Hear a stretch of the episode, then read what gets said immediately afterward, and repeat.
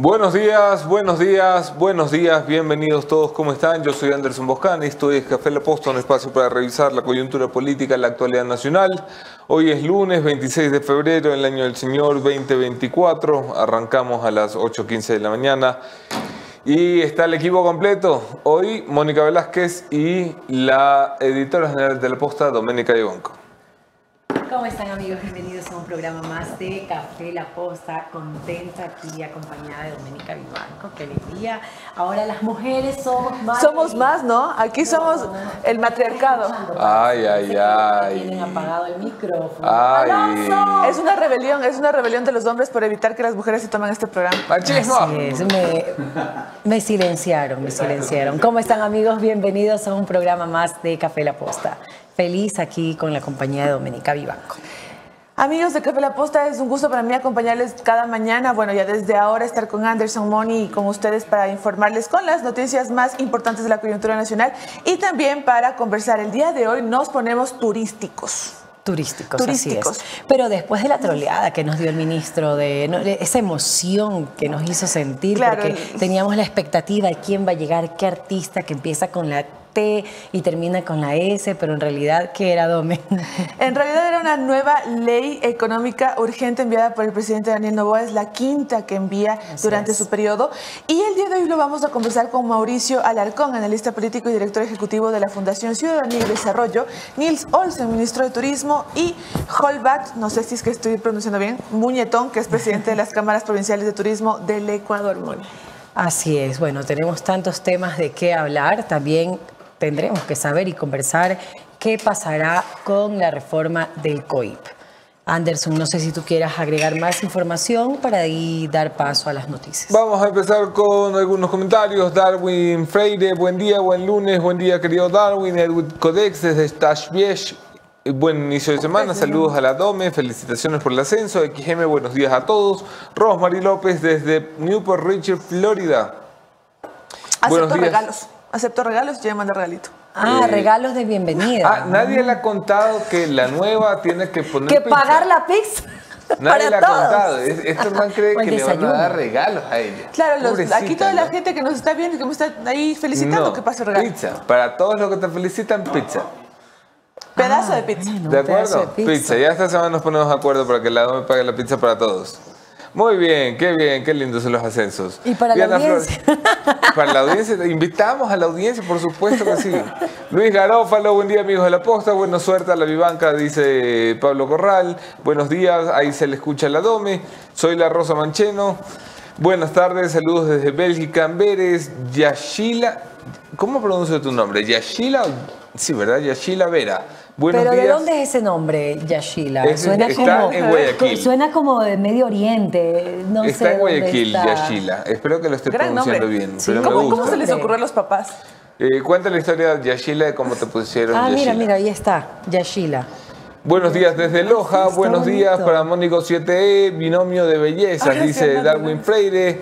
Anderson, bendito entre las mujeres. Eh, si te contar, aquí es doblegado. yo. Vean el programa del viernes. Eh, guapos todos, buenos días. ¿Por qué ya no está Javier? ¿Qué pasó? Don Javi Montenegro tomó nuevos rumbos profesionales lejos del periodismo y lo acompañamos y lo queremos donde sea que esté. La pícara Vivanco, dice Virginia Sánchez. Bienvenida Dominica. Pícara, pícara. Entre los mejores deseos desde Newark, New Jersey. Ok. Ah, es un nombre de Venezuela. Ah, es un nombre de Venezuela, dice Asiatu. Bueno, Ah, qué bonito. Muy bonito. bueno, bueno. Bueno, es así como tu nombre, Anderson. No, no es muy común. Doménica, págame, te estaba buscando. Soy dice Mateo. Mateo. ¿Le debes plata a Mateo? que mande un, Manda la factura. mande un mensaje por DM. Ok, DM. Ok, listo, vamos, arrancamos. Bueno, con esto ya podemos dar paso al en caliente. Llegamos a donde nadie más llegó. Apoyando cuando nadie más creía en ti. Estando cuando hay que estar. Somos y seguiremos siendo parte de tu vida. Así somos los ecuatorianos. Así somos en CNT.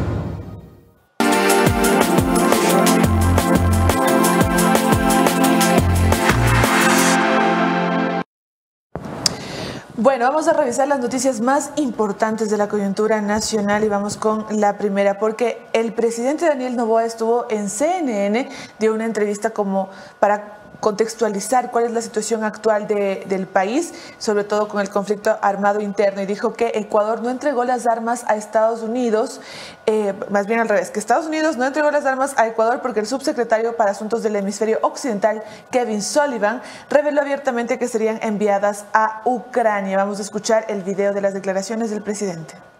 A ver, originalmente se iba a dar chatarra, del cual los Estados Unidos legalmente la podía obtener y después de eso, basado, sin violar ningún acuerdo internacional, se lo iba a redistribuir.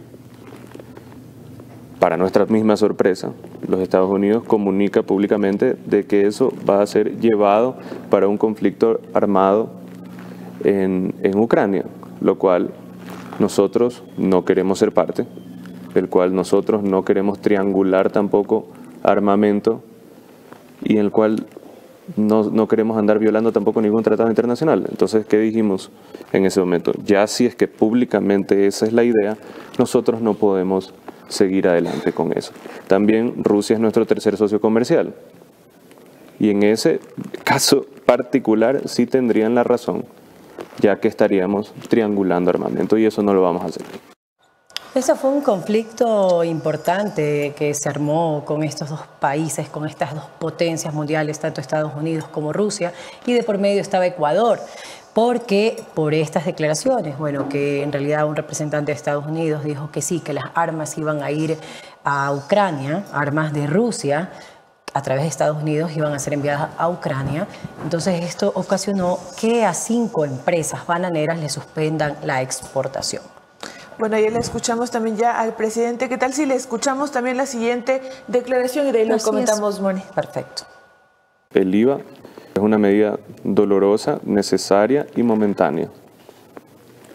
Porque por más que el 13%, del 12 al 13% queda permanente, el resto es temporal. Estamos viviendo desastres naturales.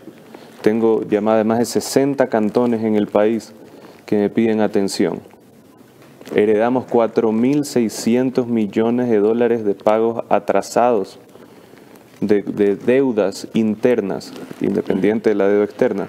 Entonces, por el momento lo que tenemos que hacer es asincerar nuestras finanzas, incrementar nuestra recaudación.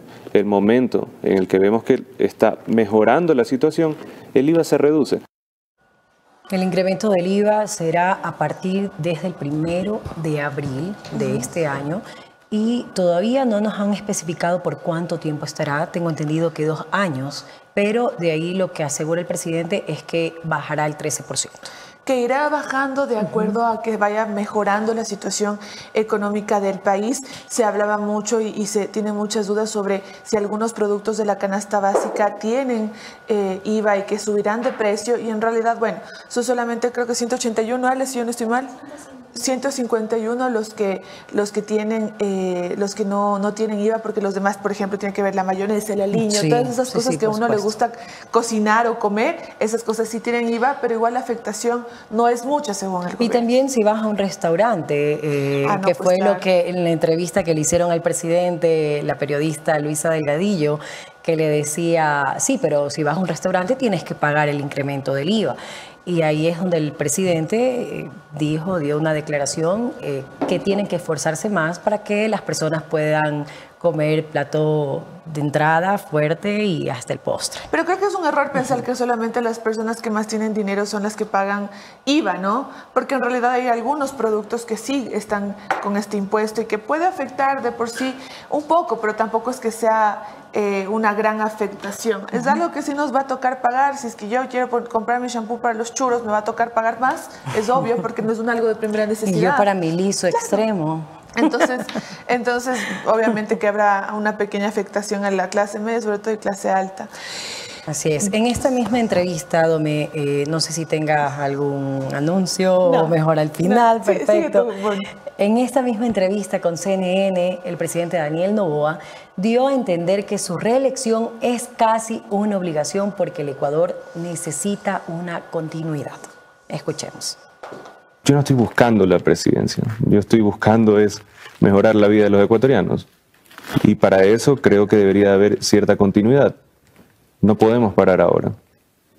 Para mí es ya de una forma hasta casi una obligación que tengo yo con el pueblo ecuatoriano, con los jóvenes, con la gente que no ha tenido oportunidades. Yo feliz de la vida tengo mi, mi vida privada. Ya ahorita estoy sirviendo al pueblo nomás. Claro, en esa misma entrevista lo que dijo, lo que busco es mejorar la vida de los ecuatorianos y que casi, bueno, que esto es una obligación para continuar con el trabajo que ya viene haciendo.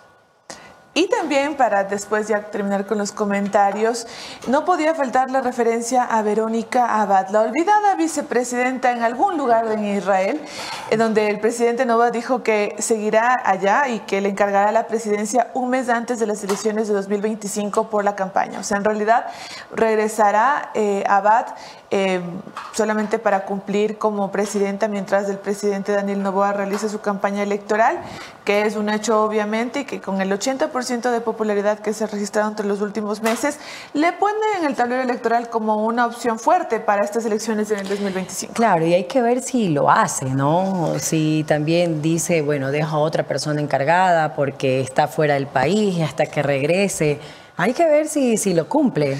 Tú dices que no le va a dejar Abad. Yo creo que no, sinceramente. ¿Tú qué piensas, Anderson? ¿Qué va? ¿Qué va? ¿Solo le va a hacer regresar? No, creo. Prefiere un cono el presidente que a la vicepresidenta. Pone un cono, le pone una banda y le dice, pórtate bien. Le puedes dejar a Palencia, capaz. Claro, porque no lo precisó. No dijo que iba a dejar a la vicepresidenta. O sea, no dijo, dijo que le encargará. Vamos a escuchar mejor para ver mejor, mejor. exactamente qué fue lo que dijo está en Israel, ella tiene que reportarse a Cancillería y seguirá trabajando en Israel. Yo seguiré siendo presidente de la República y pues hasta cuando legalmente tengo que ceder la presidencia a un vicepresidente, ahí lo haré, que es cuando inicie la campaña, un mes antes de las elecciones. Ah, mira, mira, si entiendes bien lo que dice. Sí, no hay mucha salida. en Israel. Ella tiene que presentarse a Cancillería, pero en Israel no, dijo, le voy a encargar, ella va a regresar y va a estar dijo acá. Que el momento en el que legalmente yo tengo que encargarle a una vicepresidenta, lo haré, que es básicamente el inicio de la campaña. Hay dudas legales de cuál es el camino del procedimiento. Había una tendencia que quería que le encargaran la presidencia a Henry Kronfeld, ¿saben? Al presidente. Diciendo que estaban ausentes el presidente. Pero sí es posible. Pero también depende de quién designa el presidente. Yo creo que no, porque se supone que debe ser el vicepresidente. No es posible porque tiene que haber ausencia temporada definitiva simultánea del presidente y del vicepresidente. Y no hay, la vicepresidenta no está ausente, está de viaje está sirviendo el país en otro, en otro, hemisferio, en otro continente, Dios mío. Esto es histórico. Y eso que casi se va, eh, Alaska era, ¿no? ¿A dónde? A la Antártida. Antártida. que le iba a ver cómo, le iba a mandar a ver cómo ponían huevos los pingüinos en la Antártida. Qué declaración. Es una gran frase de Novoa. Es una entrevista de un Novoa a pocas revoluciones. ¿ah? Eh, he visto algunos cortes de la entrevista, no me la vi completa, pero vi algunos cortes suficientes para hacerme una idea. Y el presidente tranquilo, pausado, descafeinado, eh, sin el brillo que ha solido tener en las últimas entrevistas para, para prender algún tipo de polémica, de debate un presidente eh, algo cansado, de hecho, en la entrevista, como si la, crisis de eh, las, las lluvias en el litoral lo hubiera pegado en la coordinación del gobierno. Es un presidente que se presenta después de una gran victoria legislativa, pero sin fanfarronear, porque su mayoría en la Asamblea Nacional igual está tambaleando. Una mayoría que a ver cuánto dura de esto lo sabíamos desde el primer día, pero se ha puesto la cosa cuesta arriba con el correísmo y el gobierno nacional, incluso con el socialcristianismo. Hablaremos mucho de esto esta semana, así que váyanse acostumbrando. ¿Sabes qué me llamó la atención? Perdóname que te haya cortado, Moni. Fue el, la chaqueta.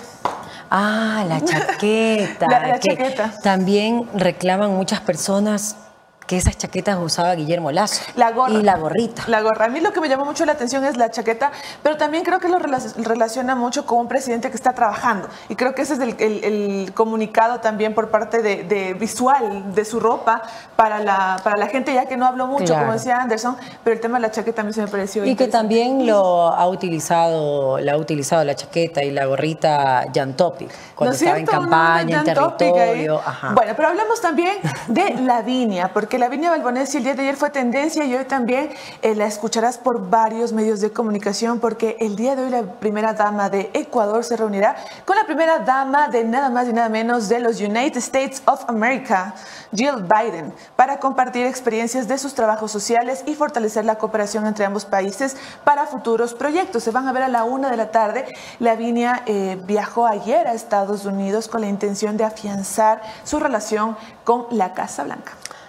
Claro, que muchas Bueno. personas también están criticando eso allí. Todo critican, todo carajo, todo critican, critican. no les gusta que la primera dama trabaje. Tuvimos una primera dama que casi no hacía nada, ahora está trabajando y, y bueno, hay que ver cómo le va. Gesto, gesto importante. La, la diplomacia americana es muy, eh, muy sutil, excepto el último comentario del señor Sullivan que dijo que íbamos a dar armas a un conflicto armado. Un conflicto armado. Suele ser muy sutil. Y estos son gestos no menores. La reunión bilateral entre las primeras damas es un gesto de acercamiento entre la Casa Blanca y Carondelet. Es un gesto de respaldo a la presidencia de Novoa, es una forma de ir aceitando una relación que sí que quedó un poco lastimada luego del último impasse en el que los americanos quisieron meter al Ecuador cuando dijeron las armas ecuatorianas van a ser dadas al ejército ucraniano para enfrentar a los rusos. Yo recuerdo mucho, ese momento mandé un par de mensajes a Carondelet y ardía, o sea, había un gran incendio en Carondelet, evidentemente. Ecuador no quiere ser parte del conflicto armado, a tener una posición dura con la invasión rusa, pero de todas maneras neutral en la no participación en el conflicto armado, algo que cambiaba sustancialmente con aquella decisión, algo que era, eh, por supuesto, imperdonable. Los americanos se echaron abajo, se echaron abajo un acuerdo que estaba ya firmado, y que estaba ya santificado eh, y aprobado, creo yo, por la mayoría de los ecuatorianos, el entregar armas eh, viejas para que nos entregaran armas nuevas. Pero cuando nos metieron en este, en este lío, eh, creo que el gobierno tomó la decisión correcta, que era hacernos un lado y no tener más impases con Rusia, que además es un país muy querido para el Ecuador, muy, muy, muy querido por el Ecuador y con el que cada vez afianzamos más las relaciones.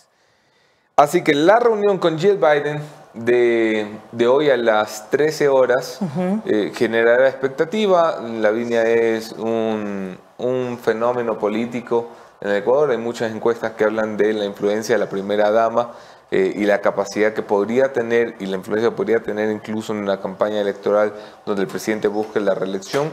Estos son momentos que le dan visibilidad. Vamos pues.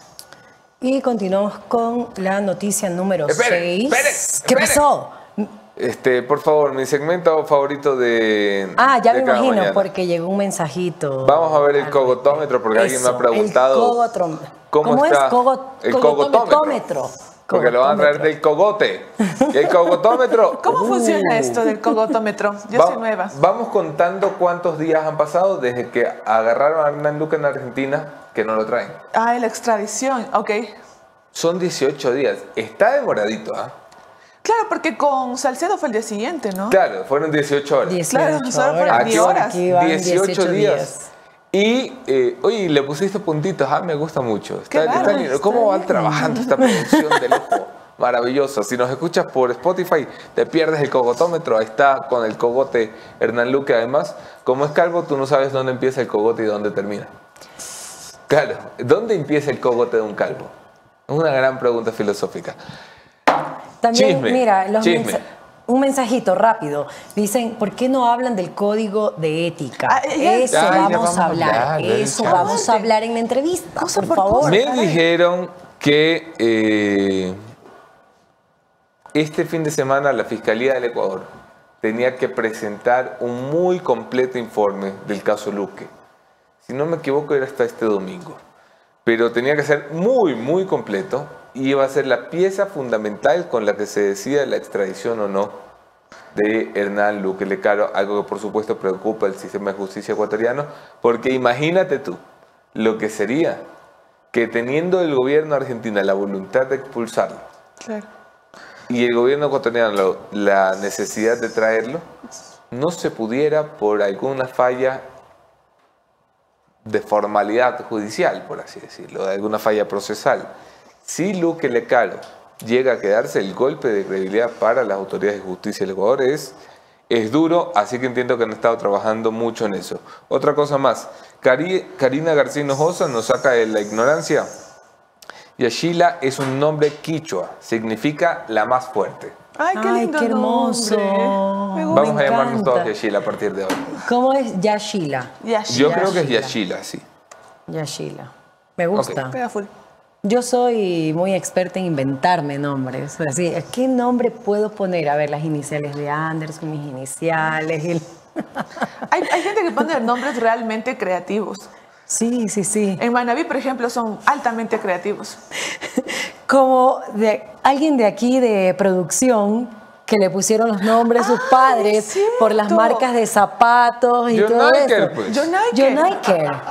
John Yo- Nike. ajá. Es Jordan Nike, Nike. Air. John Nike. Sí. Es la mejor historia de nombre que yo he Si escuchado. en mi tienes vida. un nombre la creativo y ganador, se puede ganar unas Si medias, puedes, algo aquí que nos Si tú le ganas a John Niker, Ven Pero que, ¿sabes qué? premio. Pero que nos envíe una foto de la cédula donde esté el nombre, porque es se verdad, pueden es inventar verdad, Es verdad. Y con la historia respectiva historia. del nombre. con la historia. Ok, vamos. Continuamos con las siguientes noticias. Ahora muchas personas se están quejando porque dicen que va a estar mucho más caro viajar a las Islas Galápagos. El gobierno del régimen especial de Galápagos aprobó que la tasa de ingreso a las islas para turistas nacionales sube de 6 a 30 dólares. Para nacionales. Sí, Son nacionales. Pero tiene una explicación. Sí, Moni, y, y- A y- ver, y yo por te voy a favor. chismear. Mientras que los extranjeros deberán pagar 200 dólares. La razón del incremento es para controlar el volumen de turistas y el ecosistema no se vea afectado. ¿Qué fue lo que pasó? Y la Ale el fin de semana me contaba. Es que eh, había demasiada gente en el Parque Nacional Galápagos, demasiada gente y generaba ya afectaciones para los animalitos. Entonces, claro, la decisión se toma de por 5 subir a los nacionales de 6 a 30 dólares De 6 a 30. y el doble a los internacionales, pa- a los extranjeros, o sea, para 200 que, dólares, para que es. se pueda controlar un poco más el flujo y no haya una afectación Me a parece los mal. animales. ¿Por qué? Porque si de verdad quieres proteger al Parque Nacional Galápagos, no importa la cantidad de turistas que vayan solamente, sino la cantidad de días que se quedan. Entonces la tasa debería ser por, Por día. día. Como en muchos parques nacionales, por ejemplo en Brasil. En uso del ingreso, claro. Eh, claro, o sea, no es lo mismo que vayamos 10, dos días, a que vayamos 10, 20 días. O sea, la cantidad de basura, de consumo, de desperdicios, de impacto ambiental que generas, no solo se mide por el número de personas, sino por el tiempo prolongado. Entonces, la tasa debería tener en cuenta también eh, ideas para que cobren más. Claro. Eh, y me parece bien, hay que proteger el Parque Nacional Galápagos, cueste lo que cueste, y el que quiere ir, tiene que hacer el esfuerzo. Eh, y yo seguramente haré el esfuerzo porque este año me voy a la Pero tú sí conoces, tú fuiste... A comer un ceviche. Solamente lo llevaron a comer ceviche Y de vuelta. de, de vuelta, de regreso. ¿Tú has ido? Yo no conozco. No, No, yo este, tampoco año, este año conozco. espero Este poder año, es más, vamos a hacer café en la posta desde de la- De Galápagos. Galápagos. Nos vamos los tres. Nos vamos Ya. a Galápagos, pero... Pero decidido. Sí, Sí, Va sí, a ver. sí. Pero Nos si la empresa locos. nos paga La los empresa tiene que cubrir todo. Ay, me encanta. Nos Por eso, locos. para no gastar nosotros. Vamos a hacer Team Galápagos sin ti, desgraciado. A ti te A ver, digo, la audiencia. ¿quién también quiere viajar a Galápagos? o- o y reflexiona. Luis Eduardo, ¡no! Mientras tanto, Luis, Yo tengo por aquí la Llorando, tarjeta de Luis sí. Eduardo, así que... Ya, listo, sigamos. eh, también en otras noticias, ahora sí vamos a hablar de lo que estaban pidiendo un montón en los comentarios. El famoso código de ética que sirvió para qué? Para absolutamente nada, pero que el presidente Daniel Novoa eh, derogó este fin de semana. Eh, diciembre pasado Novoa modificó la norma, pero bueno, ahorita ya finalmente lo eliminó para siempre. Se bajó el código de ética que regulaba al Ejecutivo. Este código de ética, si yo mal no recuerdo, eh, regulaba a, la- a todas las personas que trabajaban dentro de la función del Ejecutivo, o sea, la gente que trabajaba en Carondelet y sus anexos. Entonces ellos tenían, por ejemplo, la obligación de poder eh, decir si es que tienen algún tipo de conflicto de interés, como Sebastián Corral y jamás lo hizo, o también, por ejemplo, si es que te- eh, para evitar el nepotismo, si es que tenían algún familiar dentro de la, de la función, eh, también reportarlo para evitar que esas cosas pasan. Claro, Fue todo lo contrario ¿En serio a lo que pasó en el gobierno de Guillermo Lazo. No, pues el primer, el primer transgresor del código de ética fue el presidente y su cuñado. Aunque él no trabajaba dentro de la función ejecutiva, sin embargo, sí se metía mucha gente. eh, No, pero hubo muchas violaciones Muchísimas. eh, flagrantes Desde dos desde el inicio. que hubo. O sea, teníamos allí eh, caso de Sebastián Corral, era Claro. contratista del Estado y Conflicto asumía de interés. funciones Ajá. públicas. Caso Fabián Pozo, su socio era asesor jurídico de las aduanas. Señor Gotifredi. Eh, el señor Gotti Freddy eh, era asesor jurídico de las aduanas en casos, eh, tenía un despacho aduanero del cual el ministro seguía siendo socio. Correcto. Caso eh, SDI también tuviste un caso en el que venía alguien de un despacho tributario. Lo que pasa es que el código estaba, digo yo, el decreto estaba mal hecho. Porque luego tenías un caso como el del SRI. Venía un abogado de un despacho tributario. ¿De dónde más va a venir? Claro. De un despacho tributario. Pero ahí también se hablaba del conflicto de interés. Es cierto que si es que uno quiere a alguien que esté especializado, va a venir de, la, de esa función. O sea, por ejemplo, un man que esté de turismo con el tema de Niels Olsen, por ejemplo. Ajá. Pero en cambio, había por otro lado el tema de que obviamente no tiene que tener ningún tipo de relación. Le pongo como ejemplo a Niels Olsen, porque él tiene. Pero el presidente tenía un banco, quiero decir. Exacto. El presidente tenía un banco. Un banco. Pero así fue elegido. Y el por elección y el conflicto- popular. Ya, pero a eso voy. La ¿A gente sabía. No hay un conflicto de intereses. Claro. Por supuesto que sí. Entonces, Claro, el sí. decreto exigía cosas que no cumplían ni el presidente ni sus ministros.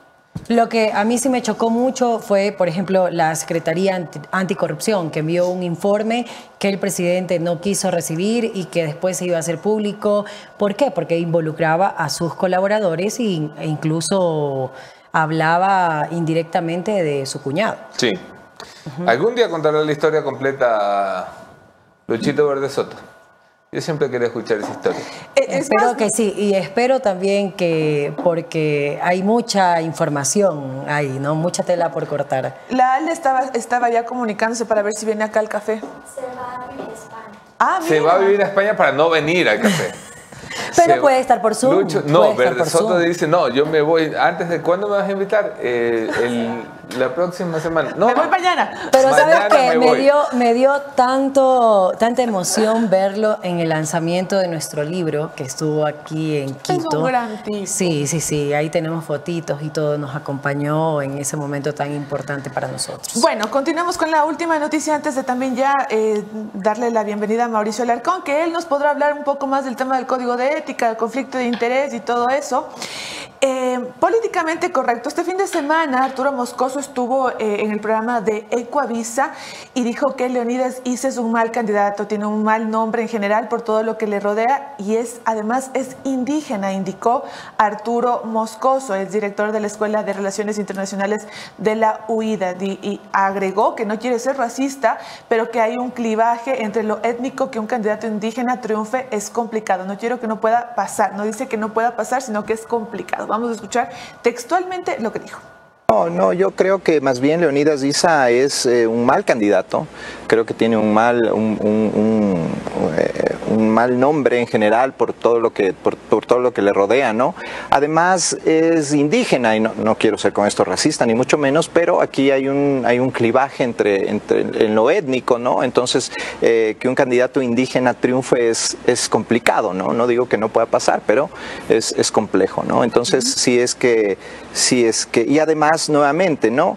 Está compitiendo con otras, otros miembros de su, misma, de su misma corriente ideológica, aunque en Ecuador la ideología no es tan importante, sí. De todas formas tiene una, una, una presencia marginal quizá, pero que de todas formas va a incidir sobre todo en esas candidaturas que están apareciendo en ese, en ese lado del espectro, ¿no?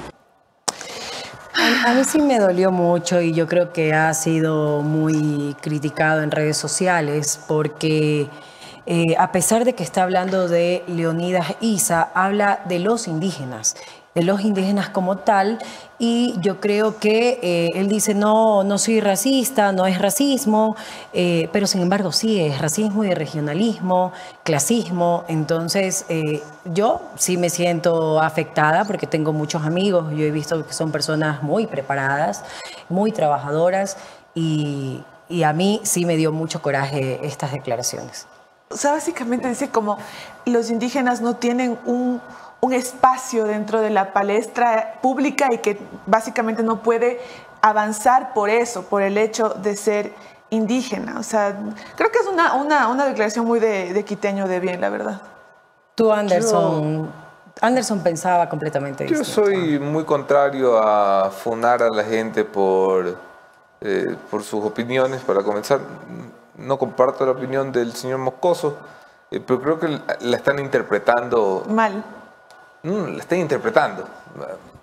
No es lo que dice. O sea, yo he leído comentarios que la acusan de racista y tal. El señor lo que está diciendo es, eh, los indígenas tienen en este país eh, que enfrentar un clivaje étnico. Es una descripción de lo que él considera es la realidad del Ecuador. De ahí no es que él dice, yo creo que un indígena es menos y no debe llegar. Él cree que hay un racismo instalado en el Ecuador que les impide votar por una persona indígena y es su percepción. ¿Eso lo convierte en racista? No lo creo, la verdad. Y que puede ser real, ¿no? Porque muchas veces cuando han salido a la calle, eh, en realidad la gente lo que más no, no habla de, de sus ideas o de lo que están pidiendo, lo que están reclamando, sino que simplemente eh, los hacen a un lado por la condición en la que están. Puede ser que sea así. Claro, pero a lo que yo sí sentí es que él no hablaba de forma general la opinión de varios expertos, sino más bien de su opinión personal.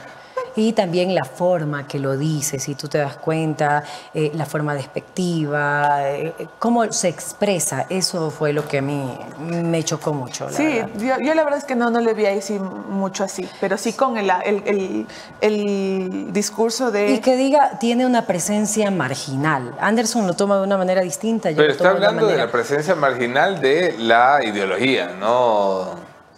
ahí es donde voy, que las interpretaciones aquí revientan a cualquiera porque el señor es responsable de lo que dice él, no de lo que interpretan los otros.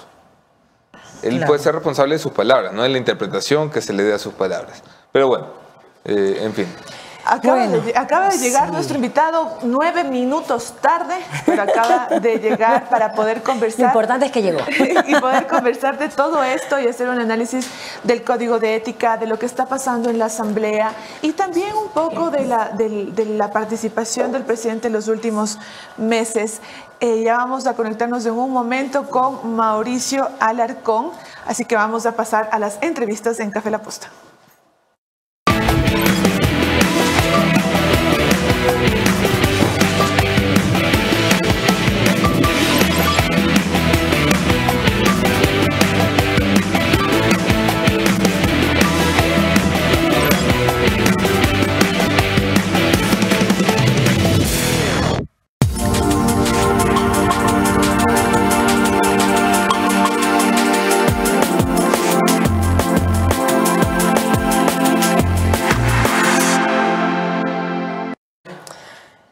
Nos faltó algo. Nos faltó, nos faltó, faltó algo, algo. muy importante. Mira, la noche amarilla se vio afectada por una persona. ¿Eres barcelonista, Moni? Yo soy barcelonista.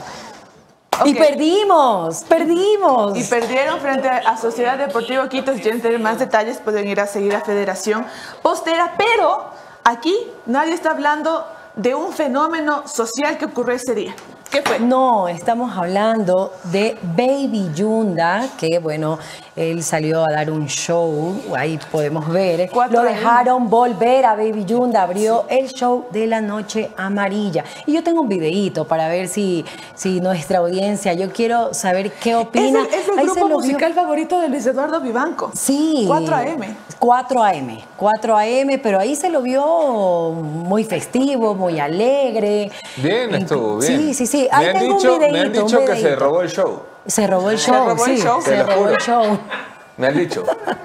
Está muy bien. Bueno, Veamos el felicidades. video rapidito, no, por favor. no, no, pasemos ya. Estamos, Ya, está bien, estamos con la agenda están copada hoy. ¡Censura! Pero bueno, felicidades para Baby Yunda eh, y su reincorporación a la sociedad.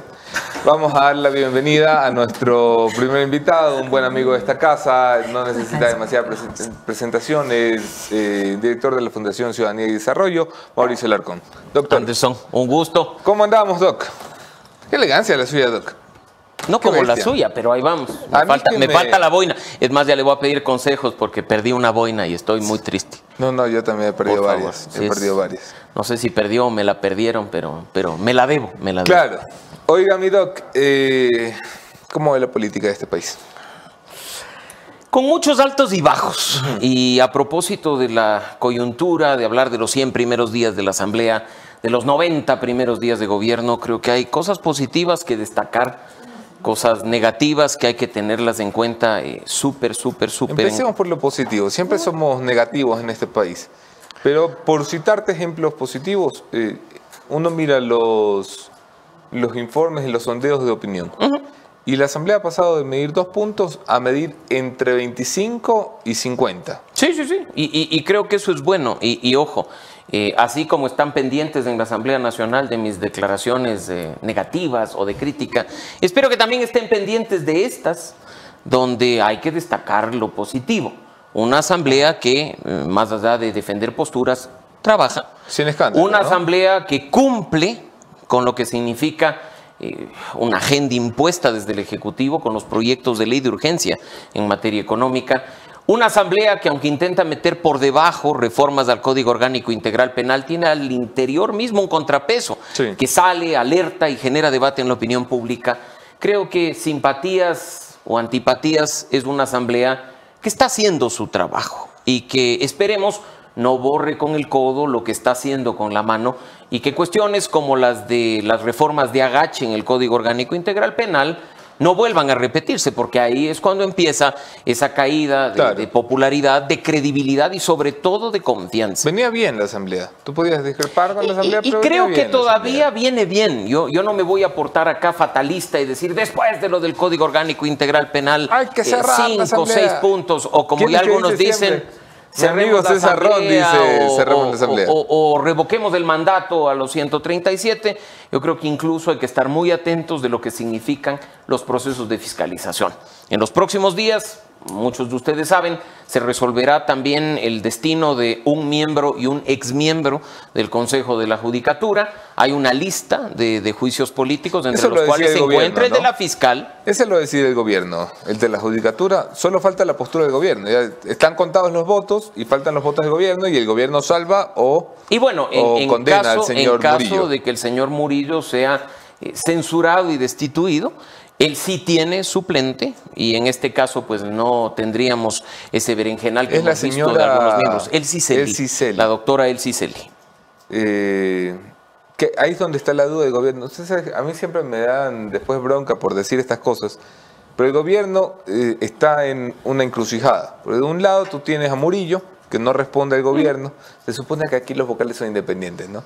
Pero eh, Murillo no responde Es al gobierno. imposible, Anderson, que sean independientes, ojo por un detalle, el origen. El origen, Cuando. Correa metió la mano a la justicia y Por lo dijo formalmente en el año 2011, hizo que los distintos miembros de la judicatura tengan vertiente.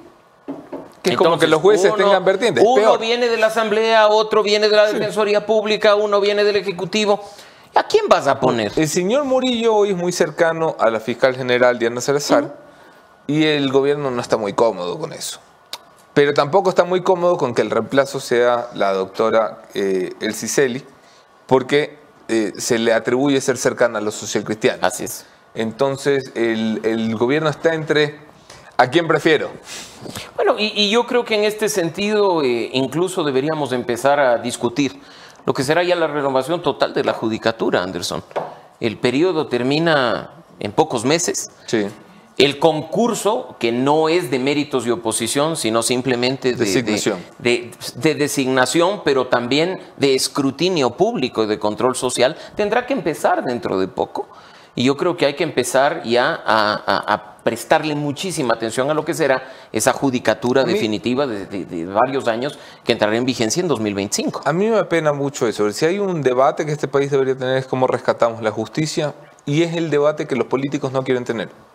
Bueno, y, y que el gobierno incluso tampoco quiso tener porque las dos preguntas que Se le en la segunda tanda estaban vinculadas tanto a la fiscalía como al sector justicia, Se le cayeron. cayeron a medio camino. Ahora, hay, hay algunos temas que quedan en el camino y, y que van a ir saliendo, me parecen muy interesantes. Una de las preguntas del referendo es la creación de estas judicaturas especializadas en, Sí. en lo constitucional Sí. y en las garantías constitucionales, y eso creo que Es es un pasito. positivo para el país, es un paso, pero que tiene que ir de la mano de, de dos aspectos fundamentales. El primero, el económico.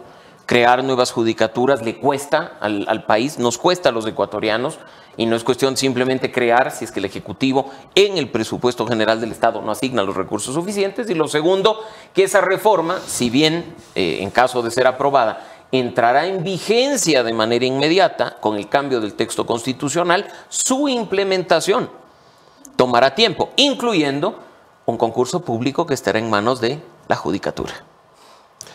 El segundo juicio que viene es el de la fiscal. Bueno, no es el segundo, es el cuarto en realidad, que en realidad debería ser el séptimo, pero se comieron como tres porque estaban apuraditos. Ese juicio se va a dar, eh, todos estamos seguros, en, en abril. Finales de marzo, inicios de abril. Justo en el último año cuenta regresiva de las funciones de Diana Salazar. En el último año cuenta regresiva y justo en la etapa de formulación de cargos del caso Metástasis. ¿Qué va a pasar ahí, Mauricio? O sea, ¿qué? Porque ahí vamos a ver, la fiscal va a utilizar todo su poder también para eh, acelerar los tiempos del caso Metástasis en lo que pueda, legítimamente, haciendo uso de la ley. La Asamblea, legítimamente, haciendo uso de la ley, va a acelerar su proceso de fiscalización y vamos a ver un encontrón de la Un justicia brutal. con el legislativo. Sí, sí, sí. Y, y al menos diría yo, de momento, quienes hemos revisado el Sí. pedido de juicio político, no hemos visto mucho sentido a lo que se está impulsando al interior de la Asamblea Nacional, Anderson, Ajá. y habrá que ver si ya en el desarrollo del proceso político eh, agarra fuerza o algún sentido la intención de estos legisladores de enjuiciar políticamente a la fiscal Salazar. ¿no? Podemos estar a favor o en contra de sus actuaciones, pero la Constitución y la ley son muy claras respecto a cómo procede un juicio político. Y si bien es cierto, se dice que eh, todo es cuestión de llenar el formulario de firmas, cumplir los requisitos de forma y empezar con el tema, y al final serán los votos los que manden. Creo que al igual que en otros juicios políticos, los ciudadanos somos lo suficientemente inteligentes como para darnos cuenta si el proceso fue manipulado y fue Sí. totalmente político o tuvo alguna razón de ser, como han sido otros juicios de- dentro de este país. Ok, antes de pasar la palabra a Mónica Velázquez y a Doménica Vivanco, que tienen algunas preguntas para ti, Doc, una pequeña pausa bibliófila. Recuerda que en Café La Pausa tenemos algunas recomendaciones. Por supuesto, la segunda edición de El Gran Padrino está ya en- disponible para llegar a la puerta de tu casa. Manda un mensaje por WhatsApp al número de la posta. Lo tienes en el link de la descripción de este video. El Gran Padrino Anderson Bosca y Mónica Velázquez, segunda tirada. Se agotó la primera en nueve días. La segunda tiene apenas tres semanas y está por agotarse. Muchísimas gracias por el recibimiento. Número uno en ventas Apple Books Ecuador. Número 25 en español en el mundo en Amazon. Ha sido un gustazo que nos permitas llegar hasta allí. El autor ecuatoriano de este mes es Eduardo Varas Carvajal. Todavía tenemos tres días más de Eduardo Varas, las tres versiones, su más reciente novela, ganadora del premio Miguel Donoso Pareja 2021, la historia de el, asesino Hermosa, Juan Fernando Hermosa, eh, que mataba taxistas, una historia de terror basada en una historia de terror y desplegada con la literatura, donde solo la literatura puede llevar eh, este, este tipo de historias. Y esta semana, mira este libraco, 10 años se cumplen. Lo que no tiene nombre, Piedad Bonet. Lo he leído hace unas cuantas semanas, pasé una experiencia eh, terrible de alguien que tenía un hijo en el hospital y, y decidí concentrarme en este, en este libro. Piedad Bonet es una escritora colombiana fantástica. Esta, este no es su libro mejor hecho, pero es el más auténtico. Lo que no tiene nombre es la historia de cómo se suicida el hijo de Piedad Bonet, que tenía una enfermedad eh, psicológica muy ligada a la depresión eh, y... Ay, se ha ido el... Esquizofrenia. Muchas gracias. Bueno, Piedad rel- relata eh, cómo es eso. ¿Qué preguntas te surgen cuando se te mata un hijo? ¿Qué se siente perder así a alguien con quien has hablado por teléfono la, la noche anterior? Alguien que esperabas ver dentro de unos días. Alguien que te ha dicho que está estudiando fuera y le ha dado una de sus crisis de ansiedad. Esta edición, además, es la edición de los 10 años. Y mira la portada, mírala. Esta portada, el hijo de Piedad era artista. Estudiaba arte en Estados Unidos. Esta portada es uno de sus dibujos. Y toda la edición viene acompañada de los dibujos del hijo de Piedad. Por primera vez, eh, es una edición eh, de aniversario muy bella, muy, muy bella. La verdad, recomendadísima la historia de Lo que no tiene nombre, el libro de esta semana en Café La Posta. Bueno, vamos, Moni, Dome. Un tema que nuestra audiencia estaba muy insistente, que quería conversar, que es sobre la derogatoria del Código de Ética del Ejecutivo, porque muchas personas dicen la ética es tan importante, pero ¿por qué la están quitando? Y eh, lo que, bueno, muchas personas a veces desconocen es el trasfondo de esto de aquí, que en realidad en el gobierno de Guillermo Lazo no sirvió para nada. y tú decías en tus redes sociales, el Código de Ética la tenían de adorno con ese código de ética, bueno, casi se lleva muchas personas en el gobierno de Guillermo Lazo al país en peso. Quisiera saber eh, por qué no funcionó. Mónica, partamos del hecho de que Ecuador ha firmado y ratificado la Convención de Naciones Unidas contra la Corrupción, la UNCAC por sus siglas en inglés. Y entre los compromisos asumidos por el Estado ecuatoriano, está el de contar al interior de las instituciones, partiendo del Ejecutivo y de las funciones del Estado, con normas éticas, normas de autorregulación. Este código de ética, que recordarás tú, Guillermo Lazo, lo puso en vigencia en el decreto ejecutivo número 4, de los primeros que firmó, tenía una razón de ser. En la práctica sí, sirvió de adorno. Nosotros en múltiples ocasiones solicitamos al Ejecutivo, por ejemplo, hacer públicas las declaraciones de intereses de los ministros de Estado y la respuesta fue negativa y ya después ni respuesta había. En la cuestión vinculada, por ejemplo, a los conflictos de interés, dentro de esas declaraciones de intereses, vimos que hasta ministros hoy están siendo procesados por la justicia a propósito de esos conflictos de interés que probablemente se hubiera podido prevenir si la información era pública y estaba a disposición del país, del periodismo, de las organizaciones de sociedad civil. Llegó Daniel Novoa, modificó el decreto ejecutivo del Código de Ética de Guillermo Lazo, eh, algunas semanas después de que estuvo en funciones, y finalmente el día viernes eh, le ha dado de baja, ¿no? Lo, lo- lo ha eliminado. Yo espero que sea para poner en vigencia algo mejor y algo que en la práctica funcione, que no vaya a ser una eliminación definitiva, porque incluso, como menciono, el país estaría eh, incumpliendo con un compromiso internacional que puede ser observado dentro de las evaluaciones que periódicamente se hace dentro de eh, las áreas respectivas de Naciones Unidas. Y hay que entender también que hay algunos aspectos que, que son importantes, insisto, como las declaraciones de interés de los funcionarios públicos, como eh, lo que ya estaba establecido más allá de la ley orgánica del servicio público vinculado al nepotismo o al uso y abuso de los recursos como el avión presidencial, que creo que en alguna medida con la vigencia de ese decreto ejecutivo 4 algo sirvieron, aunque la gran mayoría de su contenido, y me ratifico en ello, estuvo de adorno para la institucionalidad pública. Mauricio, ¿cómo estás? Te saluda Doménica. Y también yo quería profundizar un poco, en cambio, en tu visión sobre los precandidatos. Estamos ya en un camino eh, electoral. El mismo presidente Daniel Novoa dijo ayer en CNN que eh, sería, es- tiene una obligación con los ecuatorianos a lanzarse a la reelección. Tenemos precandidatos nuevos como Rabascal, eh, Bolívar nuevo, Granja. Bueno, claro, pero que se lanza ahorita ya como ya una expectativa a lo que podría ser para el 2025. ¿Cuál es tu visión, primero, de lo que, eh, de cómo se proyecta el presidente hacia las elecciones y segundo, de los precandidatos que han ido asomando ya, que están listos para salir a, la carrera?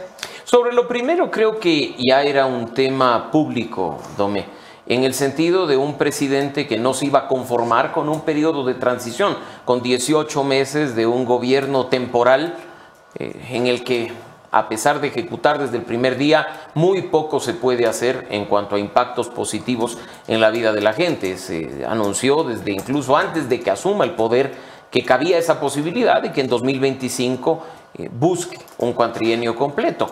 Ahora bien, no hay que olvidar lo crítico que significa, porque acá hay que basarse en principios y no enfocarse en personas, tener en el ejercicio de la presidencia a una persona que además es candidato. Esa doble función de presidente candidato, más allá de los 30 días o 45 días que pueda pedir de licencia, puede resultar nocivo para el país. Yo creo que no es óptimo, y lo hemos dicho al menos desde Ciudadanía y Desarrollo y otros sectores de la sociedad civil, tener a una persona en funciones ejecutivas buscando una reelección inmediata, incluso por el tema del uso de recursos públicos. Ya hemos visto en los últimos días esas críticas a propósito del uso del avión presidencial, eh, aunque ha habido mucho recato en cuanto al uso de recursos en materia de seguridad, particular para el presidente de la República. ¿Qué va a pasar en campaña? Donde los riesgos, incluso como lo vimos en la última elección presidencial, aumentan.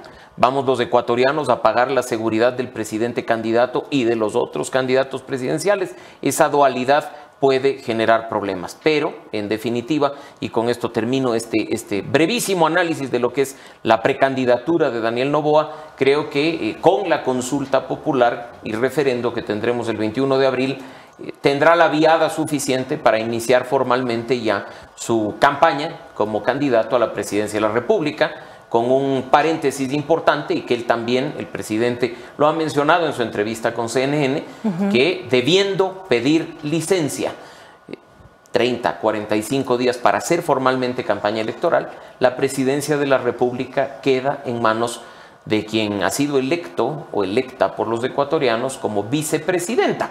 Así es que probablemente tengamos 30 días de mucha adrenalina de la mano de la señora Verónica Vaz. Mi querido Mauricio, ya que tocas ese tema tan importante, el mismo presidente en esa entrevista eh, no hace, o sea, a pesar de que menciona a la vicepresidenta, pero no hace referencia o porque él dice, bueno, está en Israel y tiene que presentarse en Cancillería, pero él bien pudo ser claro y decir, ella tiene que venir al país para reemplazarme y no parece que va a pero, suceder. Pero Mónica, no necesitamos que Daniel Novoa sea claro, la constitución es clara. Claro, nos guste pero- o no nos guste. Pero él puede designar a una persona que se quede de reemplazo. No, ¿Qué crees no, que no, no, pueda pasar ahí? La vicepresidenta Abadi, hay que tener claro. O sea, acá no estamos ni a favor ni en contra de nadie. No hay Claro, simpatías ni sí. antipatías de por medio. Hay una vicepresidenta electa y en funciones. Las funciones asignadas han sido las de la misión diplomática de Ecuador en Israel. Pero el hecho de tener esa condición de embajadora dada por decreto ejecutivo no le elimina el cargo que ostenta de manera principal, que es el de vicepresidenta de la República. Acá no es que Daniel Novoa el día de mañana designa a alguien como vicepresidente, incluso si es que se produce una falta definitiva de la señora Abad porque decide ser candidata a la presidencia, le corresponderá a la Asamblea Nacional, a partir de una terna que envíe el Correcto. señor Novoa, designar a quien ocupe de manera definitiva por el periodo que reste la vicepresidencia. Y no quiero dejar suelto el, el segundo punto, eh, Dome, que tú mencionabas, el de la pre-campaña y el de las precandidaturas. Con, con un detalle que creo que es el que deberíamos de estar en este momento analizando los ecuatorianos. La campaña la pagamos todos. Y acá no se trata de que nos guste el, el del chiste en el debate o el que decía que si era candidato autorizaba que le escupamos en la calle. La plata con la que esas personas Hace van a fila, salir tú. en los medios de comunicación sale de nuestro bolsillo en esta crisis económica. Y aquellos que incluso en la última elección presidencial no les votó ni mamita, lo van a intentar de nuevo a costa del bolsillo de los ecuatorianos. Todos tenemos derecho, sí, a elegir y ser elegidos, pero el ejercicio de la política tiene que hacerse con una gran responsabilidad. Y ahí es cuando fallan los partidos y los movimientos que ya en este momento están ofreciéndose en el mercado al mejor postor para rentarse o venderse de manera formal para lo que serán las elecciones presidenciales y legislativas de 2025. Mauricio, yo quisiera saber qué piensas eh, de la reunión que va a tener eh, la primera dama con eh, la primera dama, dama de Estados Unidos. ¿Qué, ¿Para qué crees? ¿Con qué fines? ¿Cuál es tu opinión al respecto? Honestamente desconozco la finalidad de la reunión, Mónica. Creo que en muchos casos hay roles que cumplen las primeras damas, hay otros en los que su función es meramente diplomática o de protocolo. Lo cierto es que si eso sirve para reforzar los lazos, los nexos entre Ecuador y Estados Unidos, pues de buena hora. Si es simplemente por tomarse una foto, creo que será criticado. Los resultados tendremos que verlo en función de lo que comuniquen después del encuentro y sobre todo cuando lo comunicado efectivamente se implemente y traiga beneficios concretos al país. Doctor querido, cerramos allí la conversación. Te agradezco muchísimo. Gracias, por Anderson. un tiempo. Siempre es un gusto conversar contigo. Vamos a pasar con nuestro segundo invitado. Entiendo que tenemos ya en línea al ministro de Turismo, el señor Nils Olsen, gran protagonista la semana pasada con la campaña eh, que promocionaba la nueva ley económica urgente. Recuerda que hay una ley económica urgente de turismo sostenible en la Asamblea Nacional, así que por favor me ayudan poniendo en pantalla el señor ministro. Ministro, buenos días. Qué gusto tenerte en Café La Posta. Buenos días, Anderson, Mónica, Doménica. Muchas gracias por la invitación y como siempre un gusto estar acá conversando con ustedes. Gracias a ti por aceptar la invitación. Empecemos por el principio eh, y me parece que el principio es explicarle a la gente de qué va esta ley económica urgente eh, y por qué el presidente la toma como prioritaria dentro de sus 10 primeras normas. Claro, bueno, a ver, eh, aquí es importante aclarar que la industria de turismo es la tercera industria más importante del Ecuador, luego del camarón y el banano. La industria de turismo es responsable de más de 600 mil empleos en el Ecuador. Eh, hace 24 años que no se presenta una ley eh, de turismo a la Asamblea. Esta ley está preparada desde el febrero del 2022 y este es el momento preciso para poder eh, presentar esta ley de turismo para mejorar la competitividad, para mejorar la promoción y darle alivio financiero al sector turístico que en este momento tanto lo necesita. Anderson, eh, me encantaría si me das la oportunidad Sí. de desarrollar cada uno de Sí, los sí, sí. ejes. Vamos, ¿qué, Eh, hace, qué, puede hacer la ley por el turismo? A ver, mira, en términos de competitividad hace varias cosas. Primero, mejora la conectividad aérea para que volar sea más barato para los ecuatorianos. Estamos proponiendo eliminar el 5% de impuesto al galón del combustible de las aerolíneas y eliminar el 5% del ISD a, a las aerolíneas internacionales y nacionales. En términos de conectividad aérea, hemos dado pasos muy importantes durante eh, el- eh, mi gestión en el Sí. Ministerio de Turismo, como ha sido la firma de acuerdos de cielos abiertos, la reducción de la tasa de Ecodelta y Ecuador Potencia Turística, entre otras. Eh, tenemos varias aerolíneas que ya han, ya han comunicado oficialmente el incremento de rutas y frecuencias, como por Sí. ejemplo Copa, que está incrementando las frecuencias de, Panamá hacia Manta, el incremento de frecuencias por parte de Iberia, que está incrementando las frecuencias de Madrid hacia Guayaquil. Tenemos una nueva aerolínea de bajo costo empezando sus operaciones en marzo, conectando Quito, Guayaquil con Lima, y una cuarta aerolínea nacional que estará volando en nuestros cielos a fines de este año, que ya ha iniciado con sus procesos ante, ante la DAC. Todo esto es importante porque entre más oferta y más competencia generamos, mejores son los precios para los ecuatorianos y las condiciones de compra. ¿Tenemos, eh, ministro, alguna estadística que mm, refuerce el, eh, esta afirmación de que se han mejorado los precios? O sea, ¿sabemos si el precio promedio de ticket ha caído de tanto a tanto? Eh, mira, sí, tenemos varias cifras que demuestran eh, que la- los pasos que hemos tomado son los correctos. Quiero, quiero arrancar cuando empecé mi gestión en el reporte de la IATA que mide el índice de competitividad de todos los países en cuanto a la industria aeronáutica. El Ecuador era el segundo país menos competitivo de toda la región de las Américas. Wow. El país menos competitivo era Argentina, Ecuador era el segundo menos competitivo. Hoy por hoy ya hemos escalado bastantes puestos, no te puedo decir cuántos porque ese reporte sale en las próximas semanas, De acuerdo. pero estoy muy atento a lo que, a, a lo que va a salir porque hemos eliminado el 5% del ISD, Sí. las tasas de turismo y ahora eliminando el impuesto al galón de combustible. El 40% del costo de la operación de un avión es el combustible. Entonces, al, al- al que el Estado ecuatoriano, el único de todas las Américas, eh, le cobre el 5% de Claro. impuesto a cada galón, vuelve los boletos aún más caros. Por supuesto. Así que hemos dado los pasos correctos desde el gobierno central. Ok. Obviamente también están los municipios y los concesionarios que ojalá puedan también sumarse a estos esfuerzos para volver a nuestro destino y mucho más competitivo. Ok, ¿qué más proponen, Nils?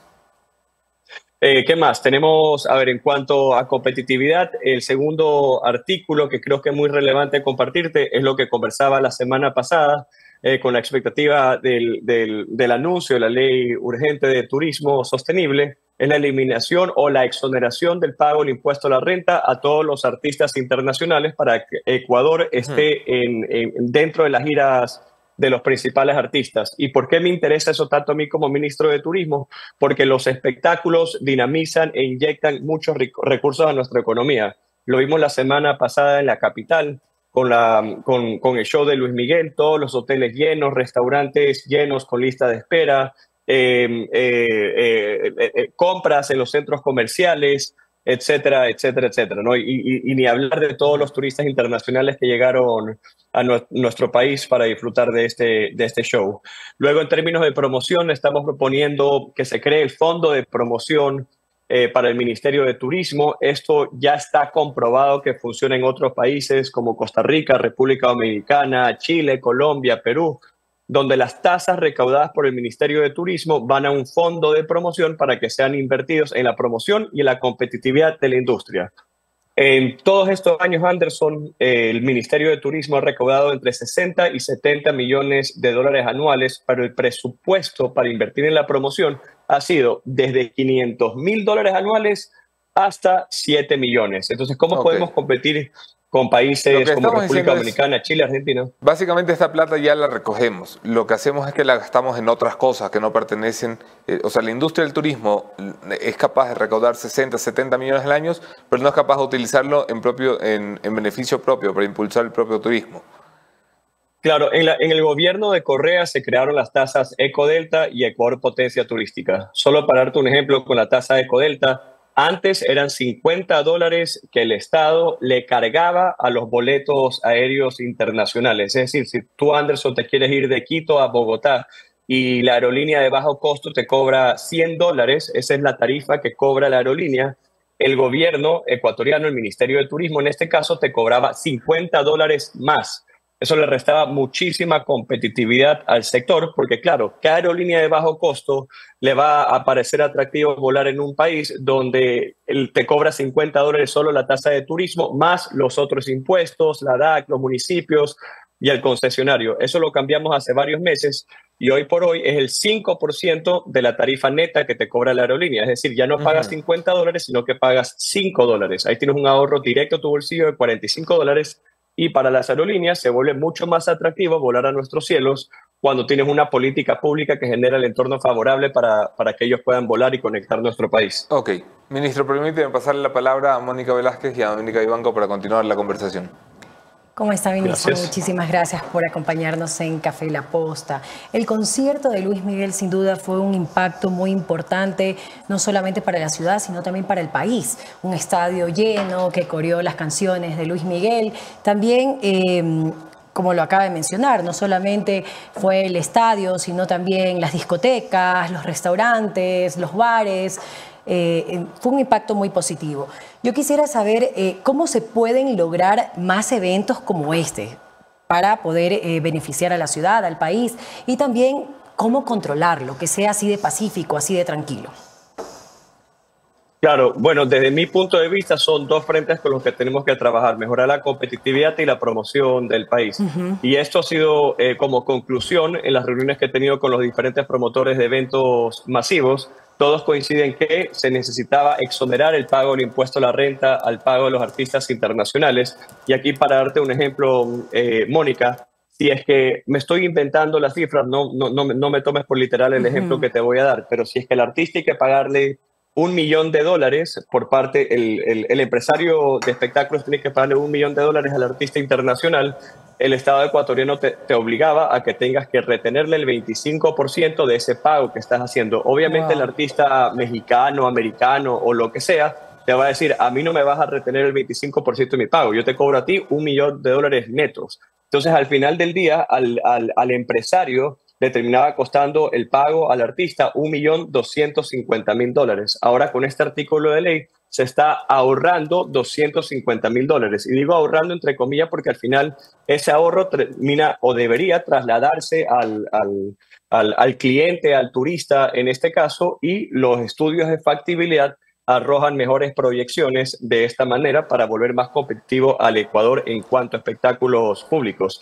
Esto no lo veo como un sacrificio a, las cajas, a la caja fiscal del Estado, sino más bien como una inversión. Inversión. Porque si traemos más eventos masivos como el de Luis Miguel, estamos dinamizando la economía, inyectando más dinero. Tenemos aviones eh, llenos, eh, restaurantes, hoteles, bares, cafeterías llenos, etcétera, ¿no? Y el Estado termina recaudando eh, más recursos de esta manera. Claro, sin duda eh, es una inyección muy importante a la economía, pero hay muchos expertos como eh, el economista, si no me equivoco, Alberto Acosta, que ha dicho que asegura que lo que realmente es urgente son los miles de millones de dólares en inversión petrolera, minera, eléctrica. Eh, que también están detenidos por trabas regulatorias. Eso, bueno, esa es la queja que hacen ellos. Eh, reclaman también que deben haber prioridades. Yo quisiera saber cómo defiende al turismo como una prioridad. Claro, justamente sí vi el tweet de Alberto Sí. y le mandé un mensaje por WhatsApp y le dije, hey, espera, el- la ley económica urgente de turismo no está poniendo como prioridad al, al- únicamente el espectáculo y la ley no se trata solo de eso. La ley tiene varios artículos para, e- para mejorar la competitividad del- de la industria de turismo en el Ecuador. Y como lo dije al comienzo de esta entrevista, la industria de turismo es la tercera industria más importante para el Ecuador en términos de exportaciones no petroleras y mineras. Yo como ministro de Turismo represento el sector turístico ante el presidente Novoa y represento al presidente Novoa ante la industria de turismo. Y esto nadie puede discutirme, o bueno, de poder pueden discutir, pero no vamos a llegar a ningún acuerdo. Eh, la industria de turismo por tantos años ha sido la última rueda del coche y al fin estamos eh, teniendo priorización y avanzando y dando pasos importantes para mejorar la competitividad de nuestro sector. Ministro, ¿cómo le va? Le saluda Doménica Vivanco. Qué gusto poder conversar con usted, sobre todo porque eh, la semana anterior usted fue sensación por el anuncio de, por, la forma en cómo se anunció este nuevo proyecto de ley. ¿Qué pasó? ¿Algún, ¿Algún Swifty le quiso linchar? ¿Cómo se les ocurrió poder lanzar este anuncio de esa forma? Eh, a ver, el, sí, el, día siguiente que hice el anuncio tuve que cerrarme en, en el hotel, taparme con la sábana y estaba, estaba revolcándome las sábanas con un hueco de ansiedad y las tripas que se me revolvían. Pero Doménica, el objetivo, nuestro objetivo eh, fue generar un debate, generar una discusión, que la gente sepa que el Ministerio de Turismo y que el gobierno del presidente Novoa estamos presentando eh, la ley económica urgente de turismo sostenible. El anuncio que hice, desde mi punto de vista, fue mucho más grande e importante que el concierto de Taylor Swift. Esta ley económica urgente va a permitir que artistas como Taylor Swift, Coldplay, entre otros, puedan llegar al Ecuador porque se está mejorando la promoción y la competitividad de nuestro sector. Entonces, cuando estábamos en el estadio grabando el video, el guion que me presentaron realmente no estuve satisfecho porque no iba a lograr ese objetivo. Así que les di la idea al equipo de hablar de turismo sostenible, TIS, sabiendo que esto iba a generar una reacción. Y obviamente una reacción a un costo, porque hay un costo de, no quiero decir jugar con los sentimientos, pero algunas personas lo percibieron de esa manera. Y los Swifties son un grupo maravillosa, ma- maravilloso de personas. Me reuní Pero con ellos el día también, viernes ¿ah? en Guayaquil. Ya tenía la maleta No, lista, son- ya tenía la maleta son- lista son para ver el concierto. Mira, ¡Ay, mira tú! Mira, a ver. ¡Ay, qué chévere! ¡Ay, lo máximo! re- re- Es un Swifty, confeso. eh, sí. Yo soy Swiftie confeso totalmente y sin vergüenza y lo digo de frente con la frente en alto Ahora, para, para pasar ya a mi última pregunta, eh, ministro, y creo que es una duda generalizada de la gente, y es que el conflicto armado interno continúa en el Ecuador. Entonces, si bien por un lado estamos nosotros promoviendo el turismo, eh, bajando los impuestos para que haya más gente acá, eh, ¿cómo trabajar de la mano eh, de- del tema de la, de la seguridad para que, si, si bien es cierto, esto no va a terminar de aquí a dos meses, a tres meses, eh, para poder manejarlo. El tema de Luis Miguel, por ejemplo, se hablaba mucho y se tenía mucho miedo de que se cancele por la situación que estamos viviendo actualmente. Entonces, eh, ¿cómo manejar eso y cómo avanzar en pasos de- en el turismo mientras estamos viviendo esta situación tan compleja? Claro, bueno, la decisión del presidente Novoa en, en- en declarar el- el- la guerra al narcoterrorismo fue una decisión acertada.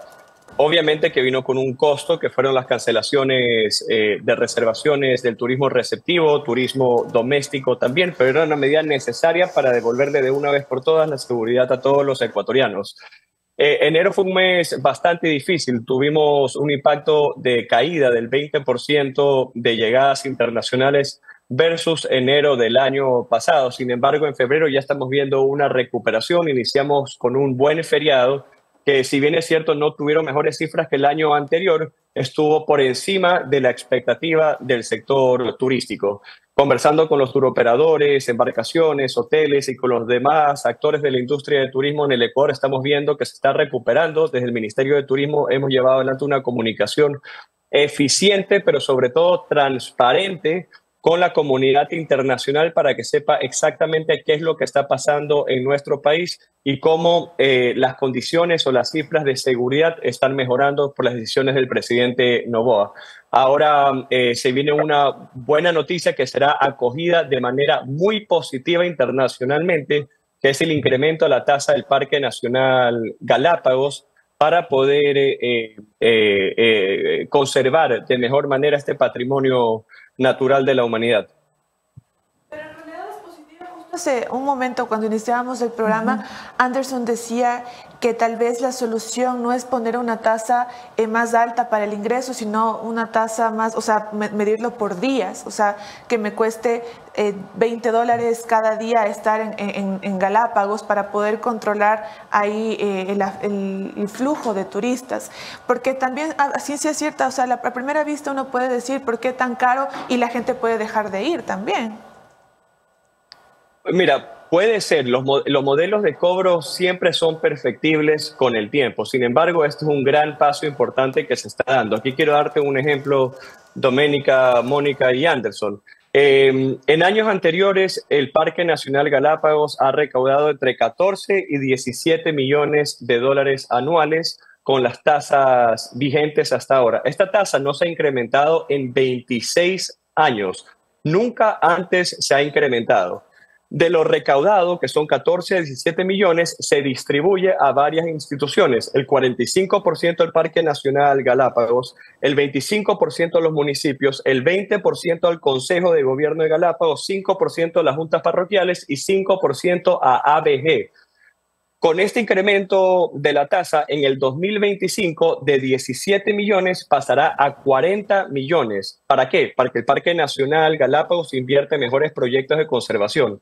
La ABG invierte en mejores proyectos de, de, de- control para que los municipios puedan invertir en servicios básicos para su población, en alcantarillado, agua potable, eh, infraestructura de salud, eh, control de fauna urbana, entre otros.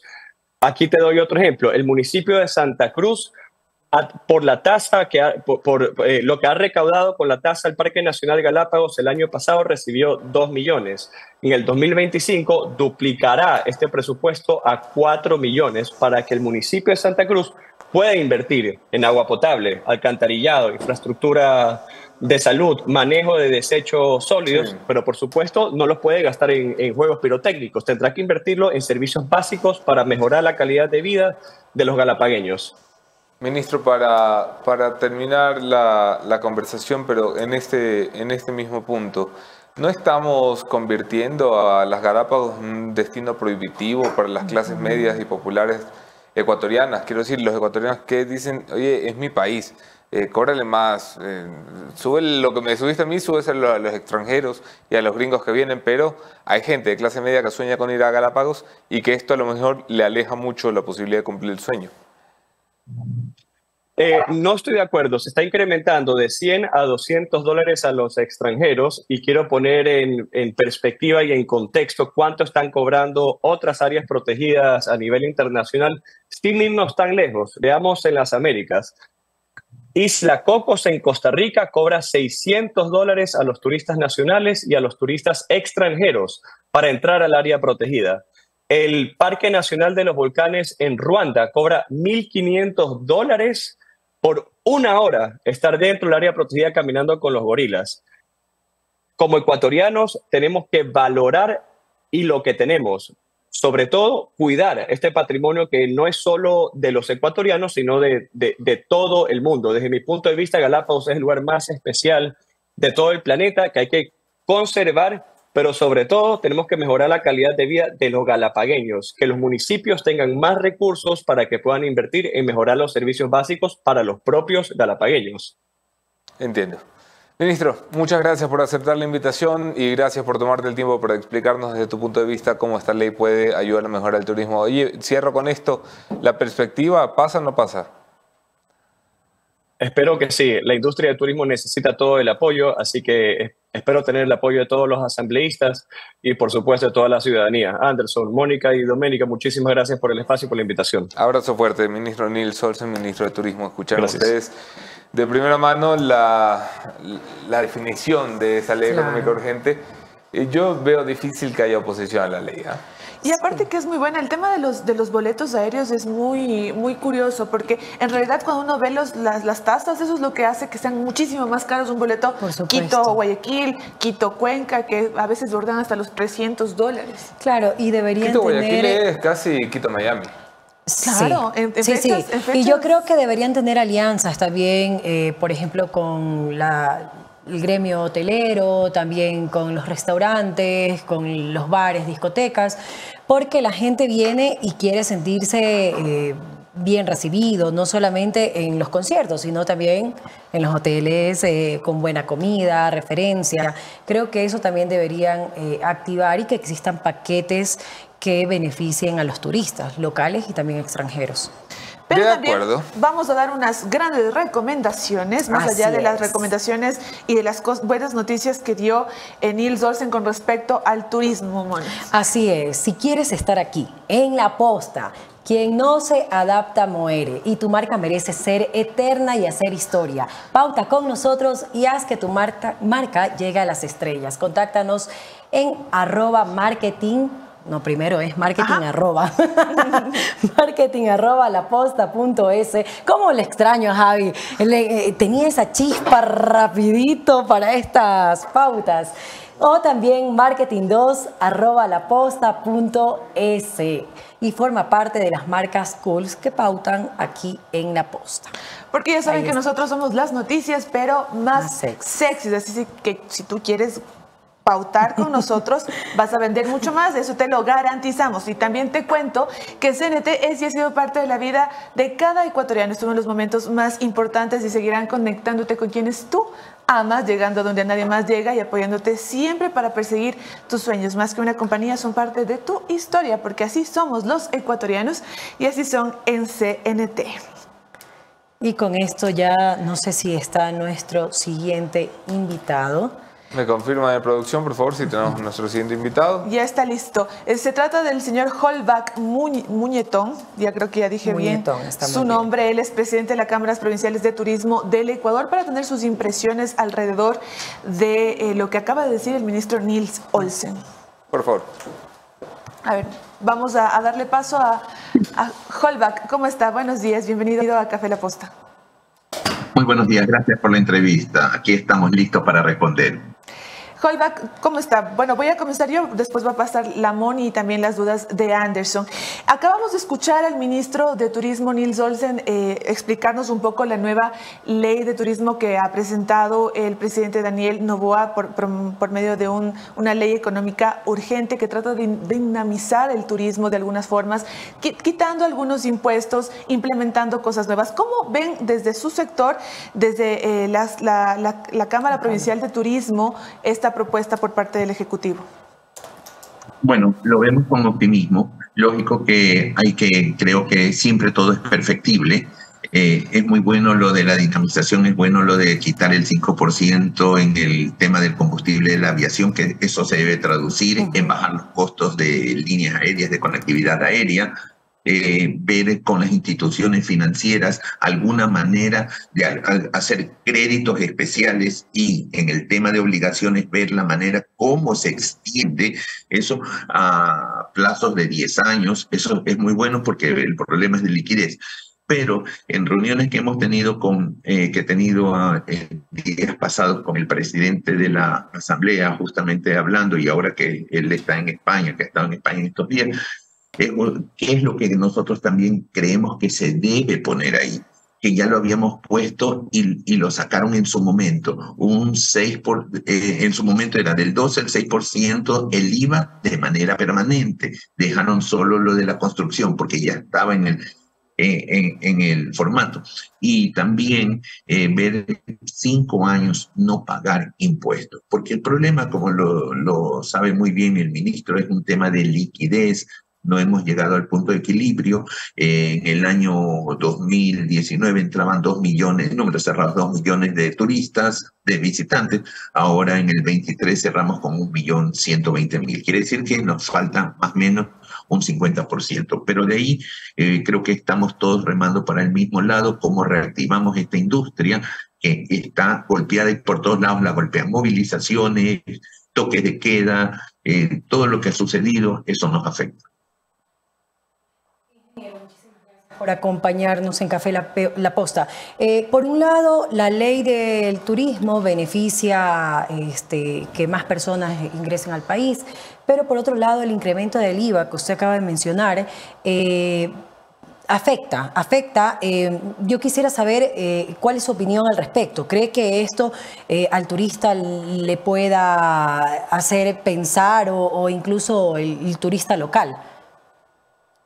A ver, con todo respeto, yo creo que no. Si usted me pregunta a mí, no creo. Porque usted no toma la decisión de ir a Disney o de ir a Ecuador o de ir a Costa Rica a algún lado dependiendo del IVA.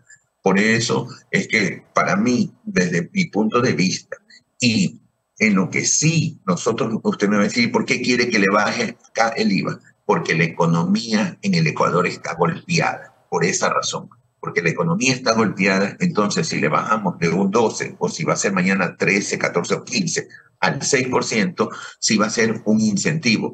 Escuchándolo al ministro y veo que la ley todo apunta a tema de incentivo, que es lo que nosotros siempre pedíamos, el tema de los artistas. Hay que aplaudir un artista, un artista, un Luis Miguel, y colapsa en un momento dado que venía a Guayaquil, no se presentó, colapsó Guayaquil, todos los hoteles llenos Quito, todos los hoteles llenos. Entonces, no es por el artista, no es por el empresario, es por llenar la ciudad. Esa debe ser la meta.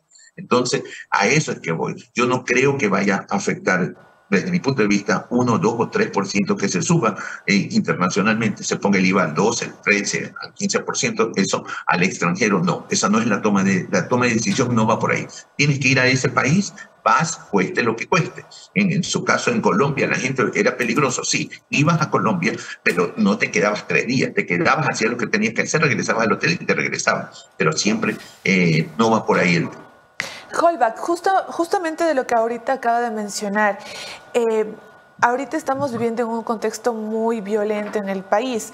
Y si bien es cierto, lo, último que está pensando la gente es en venir acá, según la perspectiva de lo que nosotros podemos analizar eh, al estar en el conflicto armado interno.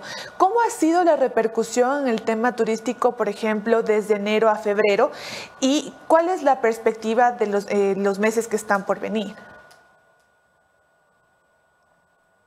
Bueno, tiene toda la razón y lo he dicho y, el, he hablado, el alcalde Aquiles me ha pedido que me una a una reunión el día viernes con el ministro por el tema de Guayaquil eh, y ahí pienso tocar este tema que debemos poner, no sé si lo haya, algún, alguna empresa contratar internacionalmente para el manejo de las noticias. Cada que tengo yo una entrevista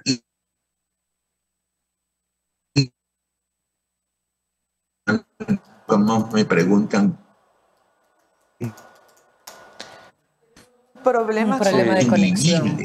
Y eso Sí, parece que... Creo que por ahí ya le escuchamos bien. Para ver si nos ayuda producción, porque se estaba cortando. Ujú, falla vamos a intentar retomar la conexión con Holbach Muñetón de la Cámara de Turismo. Holbach, eh, tenemos un pequeño problema de intermitencia con tu conexión. No sé si podemos probar si nos escuchas bien. Hola. Sí. Perfecto. Eh, Yo los escucho, los escucho y los veo perfectos. Perfecto. Ya, nosotros te escuchábamos con algo de intermitencia, por eso te cortamos un segundito. Estabas hablando de la imagen internacional del Ecuador. Sí, eh, eso es lo que nos preocupa, porque realmente creen que en el Ecuador tú abres la puerta del avión y ya te están asaltando. Entonces, en eso sí creo que hay que trabajar y hay que trabajar duro. Fitur fue un buen avance, un buen momento que hubo Fitur. Y así debemos, eh, debe, no debe parar esa promoción internacional. Decir, el Ecuador está aquí, este es el problema del Ecuador, esto estamos haciendo y acá es donde queremos llegar. Ok, Holbach, si tuviera que pedirte un resumen de cosas importantes que se le olvidaron al proyecto de ley, ¿qué sería? ¿Qué debería de eh, tratar de incluir la Asamblea Nacional en estos 30 días que tiene para trabajar?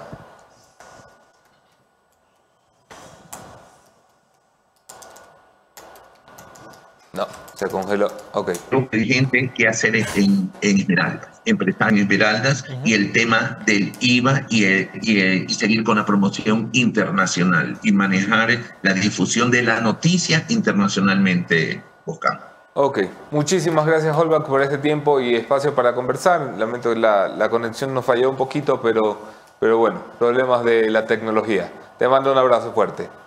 Un abrazo, listo, cuyo. Escucharon ustedes eh, la mirada oficial y la no oficial del sector del turismo, muy emocionado por una ley después de casi un cuarto de siglo que no tenían esta oportunidad de discutir al turismo como una de las principales industrias de este país, que en realidad lo es, es la tercera industria nacional.